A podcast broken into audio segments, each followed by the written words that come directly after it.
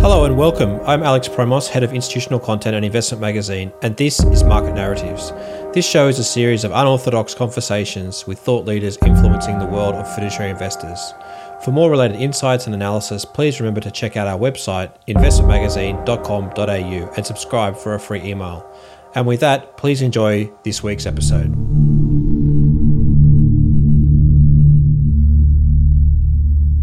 My guest today is Sam Reynolds, Managing Director of Octopus Investments Australia. Sam, welcome. Hi, Alex. How are you? Very well. You know, in terms of your background being a renewable energy specialist, you know, oil and gas, you know, they've, they've taken a big hit due to coronavirus. The prices have come down. Curious to get maybe your your thinking around sort of what the future holds for these oil and gas companies, particularly as they now compete against renewables and how that sort of that value trade uh, looks. So yeah, as you say, look, coronavirus has had a big hit on oil demand. I think it's down probably a third due to travel bans, and we've seen actually in the US uh, where oil dropped below zero for the first time ever, and and really landing a direct hit on a on a sector in the grip of its own crisis and, and change. So, and that, that is how to evolve when climate change has risen up the agenda, both politically uh, but also in the hearts and minds of consumers, and more importantly, to some of the big oil majors' uh, shareholders. And so it's worth maybe talking in terms of the investor response, um, but then also just looking at some of the um, how capital and how these uh, businesses are starting to, to transition to a sort of a, a low carbon future. And in regard to the investor response, and we've seen it here in Australia, but it's probably more a bit more prevalent in Europe um, and the US. So investors and shareholders around the world are pushing corporate management teams towards incorporating climate change into their business plans and strategies. And you would have seen uh, HESTA, uh, the industry super fund, just last week. I think they came out and said that they're reducing carbon emissions in its investment portfolio by over 30% by 2030 and to be net zero by 2050. And we're seeing a lot more of this come from uh, shareholders and shareholder members as they're as they're running their own internal studies. This is being more and more prevalent. This is high on on the agenda. And then, if you look at the other side, uh, where's new investment coming? And we're looking at the, first time in history that actually capex in renewable energy will overtake upstream oil and gas supply in 2021. So the first time ever that more more money will be spent on renewables um, than than oil and gas, and what that also means uh, is for future future supply. So there's you, are probably sort of seeing things around uh, when is oil demand going to peak? Uh, that was around sort of 20 years from now those studies have brought that into 10 to 15 years from now. And if you're looking at uh, investment into the sector, so if you're you're looking at hurdle rate returns for investors into oil and gas because they're they're pricing in a, carbon price and an environmental price, and investment returns are looking at sort of 15 to 20 percent for upstream oil and gas investment, while our assets in Europe, regulated assets, so some with government support, they're, they're trading at around 5% at the moment. So there's a real difference in the, in the cost of capital uh, to the two uh, energy sectors. And one of the big things, I suppose, at the moment is how the big oil and gas, the global oil and gas companies are transitioning to a low carbon future. And what we've seen more recently is a lot more being spent. Um, so budgets have gone up sort of threefold, I think, in the last 12 months, how much they're spending in regard to accelerating uh, their, their presence in, in the low carbon space. And that's into, into re- renewables, into PPAs, so signing PPAs, but also uh, capital investment into renewables, also electric vehicle infrastructure. So these businesses are starting to make the, the transition and uh, also coming out very publicly to say, so BP, Shell, Total have all come out publicly to say that they, they're looking towards net zero by 2050. So a very interesting uh, time for the for the oil and gas majors. It's interesting you say that, you know, in terms of the, the amount of capex that's going into renewables and and uh, you know, obviously a lot more supply coming on board. You know, what happens to maybe some of these oil and gas companies, some of them that are pretty old school? Yes, there are some that are moving, but the ability for them to maybe keep lowering prices as they try to maybe deal with some geopolitical issues uh, and push the oil price down. I'm sort of thinking maybe it's more of a capital markets question, but just sort of that relative um, cost for, for production of energy. You know, how do you think about you know that that potential risk? Um, particularly, obviously, you mentioned that oil prices went you know, below zero. It was more of a, a futures problem and a, and a mismatch in demand and supply. But you know, how, how do you think about that in terms of the the relative value of of renewables um, in this sort of current environment? Yeah, definitely. I think the the, the issue that they're, they're going to have is that um, quite a lot of laden with, with debt at the moment. So they're going to need some sort of support, uh, as you say, capital market support to continue trading. And whether some some governments, Canada's come out to say that they're going to support some of the oil and gas majors um, through their, their debt concerns um, because they want to keep them up and running. And in regard to um, supply, so the, the, the key thing is that there's going, they're going to have a sort of a bigger um, geopolitical and consumer uh, impact on on those majors and and and economies reliant fully on on oil and gas. And what we're seeing at the moment is you look at uh, the man and woman on the street is not as concerned with the air that um, that we breathe uh, uh breathe as a population. And that is mostly due to look there's there's less cars on the roads there's less planes in the air. And this is something that they want to see as the as the norm going forward so there, there is going to be that sort of added pressure, even though um, oil prices might be low now, um, and China is probably filling up its its reserves at the moment. Um, but there is going to be pressure on uh, on economies around the world to reduce their their use and reliance on on oil uh, in their markets. Mm-hmm. So you know, let, us maybe take it closer to, to home. You know, the Australian government sort of changed its view on renewable energy policy of late, and there was some discussion about sort of the role of, of renewable energy as part of nation building. Can you give a bit more context in terms of what does that what does that look like, or what have you heard there? So yeah, our recent conversations with government um, and mostly state government is that renewables projects are being viewed as priority infrastructure, and that the Australian government is seeing renewables as a way to help jobs in the market and especially rural jobs. So renewable energy assets can get up and running relatively quickly. Um, we can have sort of assets up and running into construction in three to six months once we've done our initial DD and, and it's gone through planning and, and grid, etc. So they're they're talking to us about look how can we how can we get these projects into into construction to start getting workers back into the market, um, but it has to be done under a sound regulatory framework. Now, renewable energy doesn't need a government subsidy uh, to be viable, but the government, uh, so the government doesn't really need to um, support renewables, just doesn't need to inhibit the progress of, of renewables. And the governments are, are, seeing more and more that actually renewables are being really positive in the market um, as, a, as a way to get the economy back on its feet. Mm-hmm. It's interesting you mentioned sort of the rural areas as being a really key part of it, and I know a couple of the questions that we get at our at our events around sort of how to you know wh- where these um, types of projects best suited. You know, are these are these renewable projects still best suited to maybe these rural areas where they need very large areas of space? You know, and there's particular maybe um, uh, applications, you know, where where the power will feed into? How, how do you think about sort of the optimal place maybe for for renewables to fit in? Yeah, so the bit different to where we've built most of our assets in Europe. When you're looking at the three elements of develop, developing a renewable energy site, so you look at grid, planning, and land. So when we built in Europe. Um, grid is, is the easiest one of those three. Land and planning are more challenging because of the concentrated nature of the population and, and smaller countries.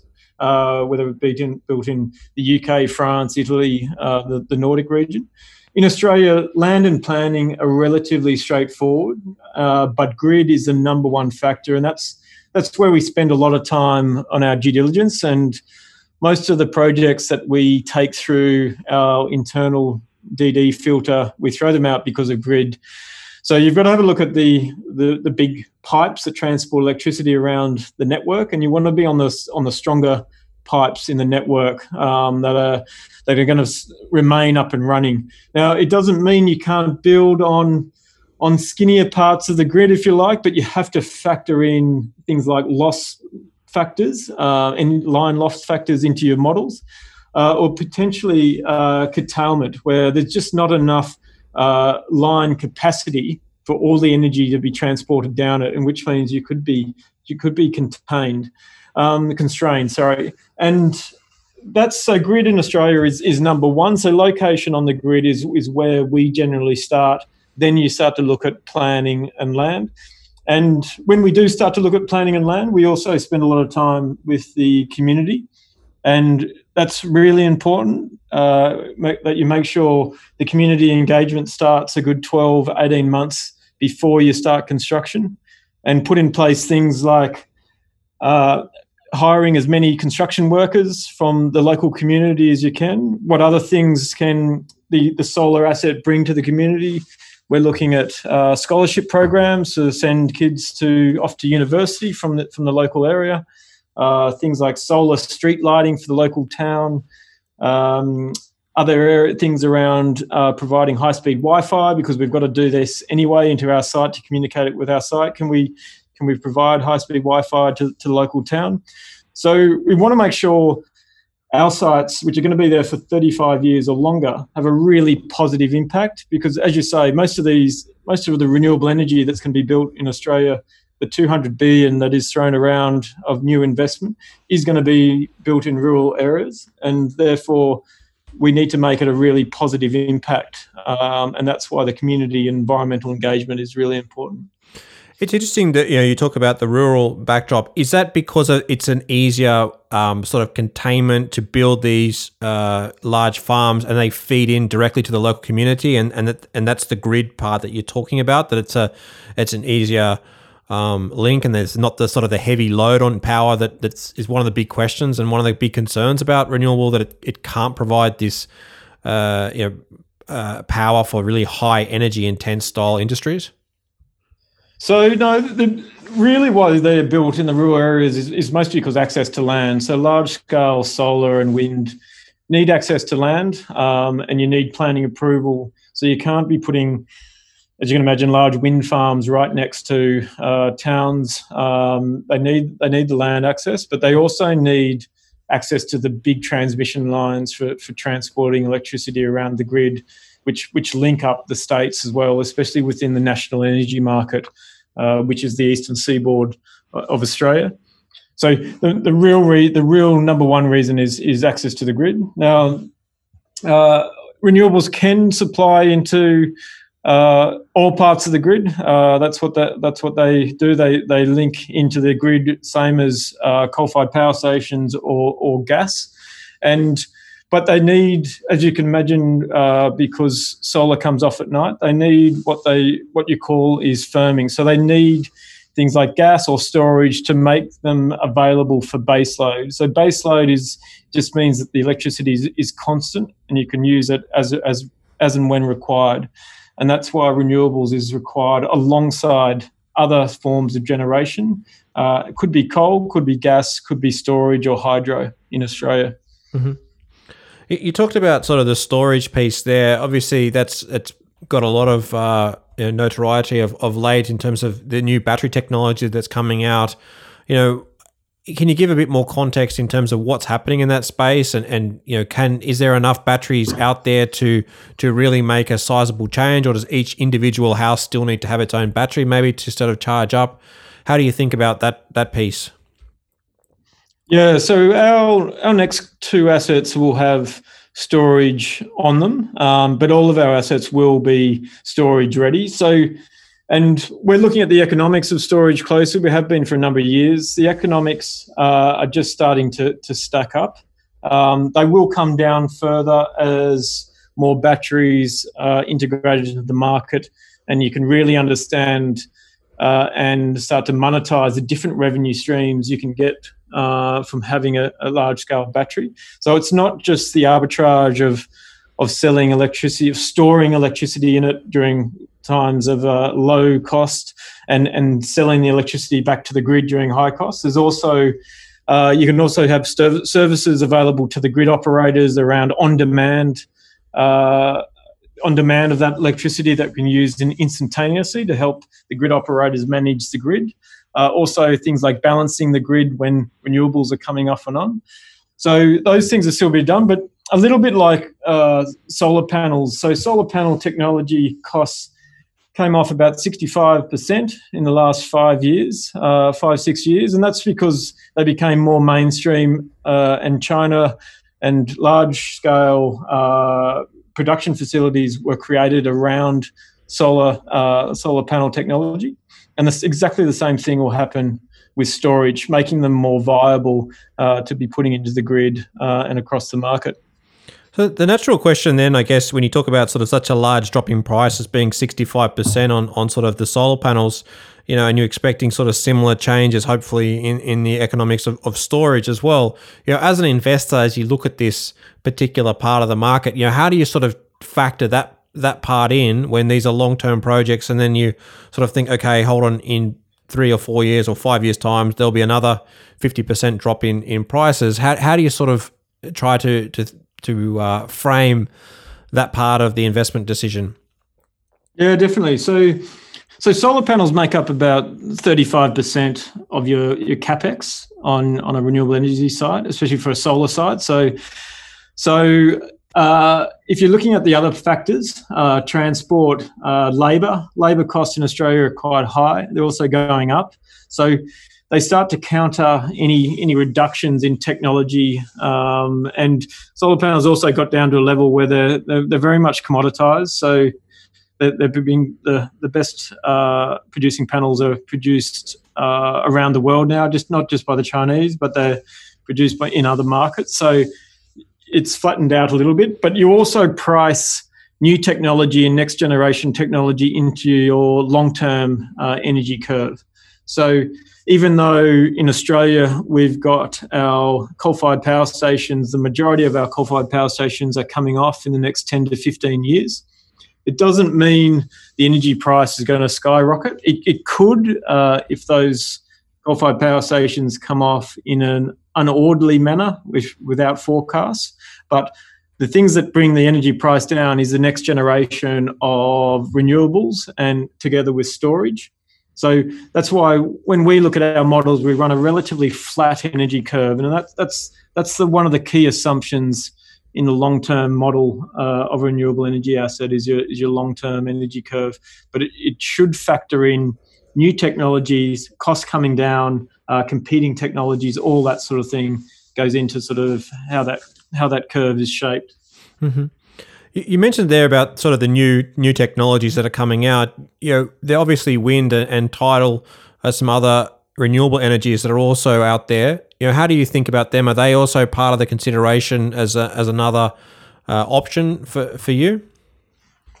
Yeah, definitely. Yeah, we do we do wind and solar, and so tidal. We haven't done any tidal. So tidal for us is probably a little bit more nascent. So the technology is probably not where we would see at a full commercial scale.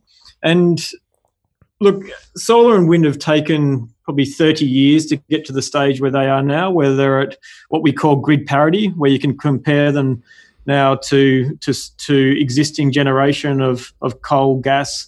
Uh, so with things like tidal, the next generation, it's not just the quality and the efficiency of the technology. It, it needs also the services and the production to be built around it. So those that can service the technology and those industries, supporting industries, still need to be built in order to make it uh, on the same level as, as solar and wind and, and get to grid parity. and so that'll that'll come in the future. If it and then and then you'll need large amounts of capital. So the capital will need to come into it um, and access it. So big insurance and pension co- companies will need to come into it, get the, the cost of capital on, on something like tidal down, and then it becomes a mainstream uh, generation. But uh, next stage generation technologies are not not there yet, and they can take uh, decades before they can be com- commercialized at scale. Mm-hmm. You mentioned mentioned capital there, and you sort of just touched on it about in terms of service and people. So the human capital piece of the puzzle, you know, what, what does that look like? You know, in terms of the solar. Um, a solar farm, for example, you know, wh- where is the human capital sort of most uh, deployed? Yes, so quite a bit up during construction. Uh, we've got 500 workers working on our first solar site uh, in in southern New South Wales, and then after that you have a you have an O and M, an operations and maintenance team, and then an asset management team uh, that keeps the operations going um, after you've finished construction, and then things like revenue management. So just on one of our sites, uh, about 60 70% of the asset will have a long term power purchase agreement. So that'll be a fixed element of the revenues but you'll also have uh, 30 to 40% of merchant. And when I talk about revenue management, you need to constantly look at these assets and see is that level of contracting right? Do we want to have a longer term contract? Do we want to maybe have the con- have the asset at 100% PPA rather than have a merchant element? It really depends on where we're seeing the market in the future. So that's another um, yeah, there's another another team that will also look at that side alongside the general asset management of the project. Mm-hmm. Uh, interesting, you mentioned the PPA and sort of that whole accounting and, and financial analysis piece. Obviously, we're going through COVID nineteen, still having a large impact.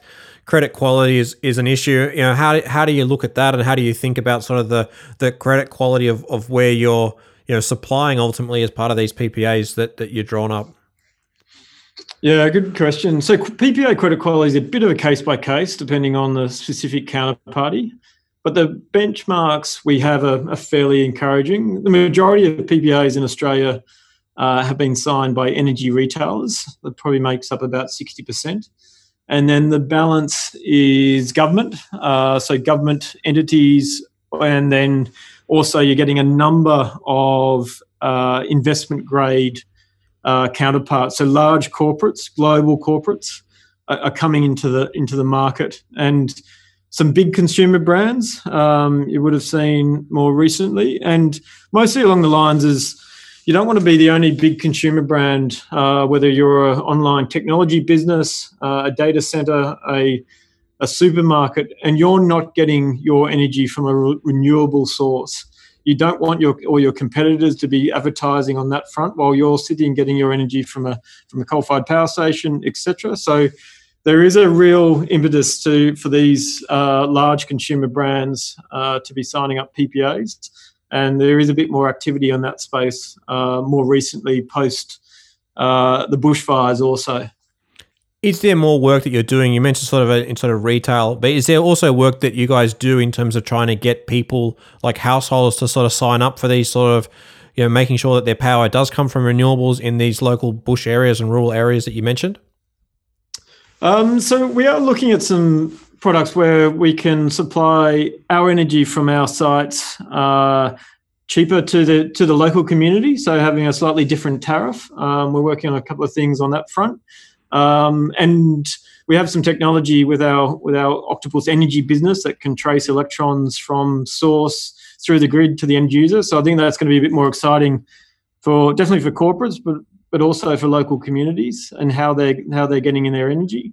And then one step further would be to trace it back to say a super fund member. If a super fund is investing into a particular asset, you can sort of illustrate how that the energy from the the asset that they've invested into, where what where that where that has ended up and because you want want to have you want to showcase these assets to investors and to consumers that look yes they're doing they're providing clean energy but they're also doing some great things for the community and in, in the rural areas um, and so there's those economic benefits uh, as well that, that should be showcased uh, as part of the investment thesis mm-hmm.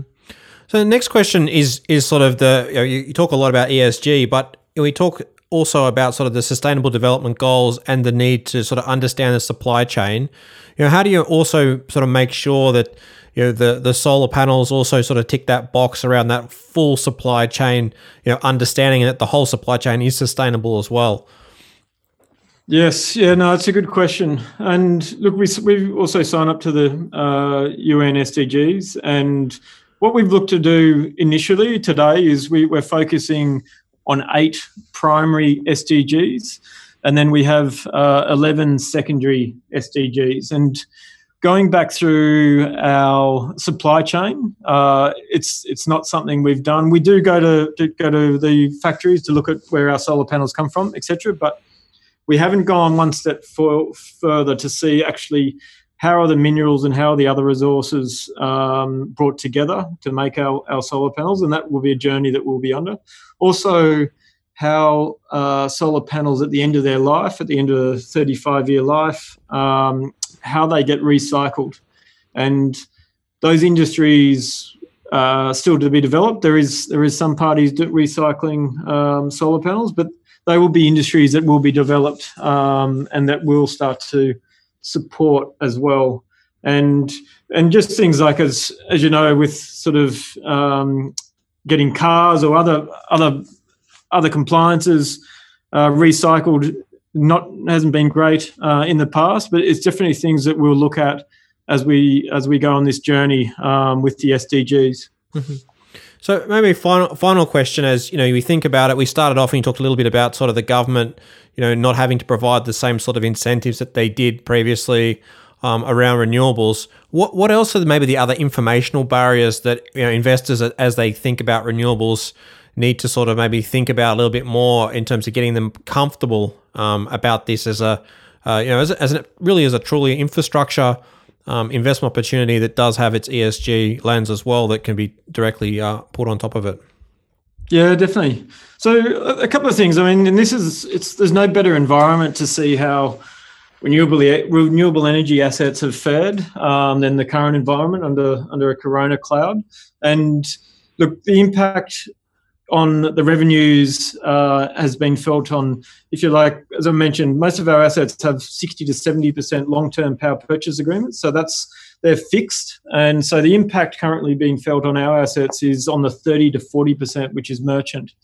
But really, we're only seeing about a 5% drop in demand in, in, in electricity. And that's because look, just because uh, people have moved from working in offices to working from home, it doesn't mean they've stopped using electricity. Uh, so what we see at the moment is what you'd get in a electricity a, a weekend demand. We're now seeing as a as a seven day week demand, if you like. And so, even if this continues for say three, two, three years, uh, as it only impacts that 30 to 40% element of your revenues in these two to three years, it doesn't have a big impact on your overall returns for a 35 year asset. And that's where renewables is stacking up quite well, and we're getting more and more interest in the asset class, especially from those who've invested in traditional infrastructure around airports um, and toll roads. And the other the other part of it is also that the, the fuel source that that means wind and sunlight. So obviously, sunlight and wind volumes are are not market linked, and no surprise there. But probably the other misconception in the market is that wind and solar resource is unpredictable. It, that's not true. We have now bankable standards as to how to predict, uh, predict uh, wind and solar volumes, um, and this comes from having decades of weather data in particular areas of where you're going to build your assets. And these these inputs are free to use. So as I mentioned, not not market correlated, and that's why it makes this asset class a very strong, defensible asset class during these times. The other only key aspect is that is the operations and maintenance. is a very low uh, operating costs on renewable energy assets, and so they do continue to provide good liquidity uh, to service uh, equity and debt, and that's a that's a key aspect for these assets and why we see them as as long as they've done right um, with an experienced management team up front, we see them as long term, relatively boring defensible asset plays and and should be part of any infrastructure portfolio going forward. All right, that's been a fantastic conversation. Thank you very much for your time today, Sam. Great. Thanks for your time also, Alex. Thank you for joining us. All views expressed on this podcast are subject to change and do not necessarily reflect the views of Conexus Financial. This podcast is for educational purposes only and should not be relied upon as investment advice.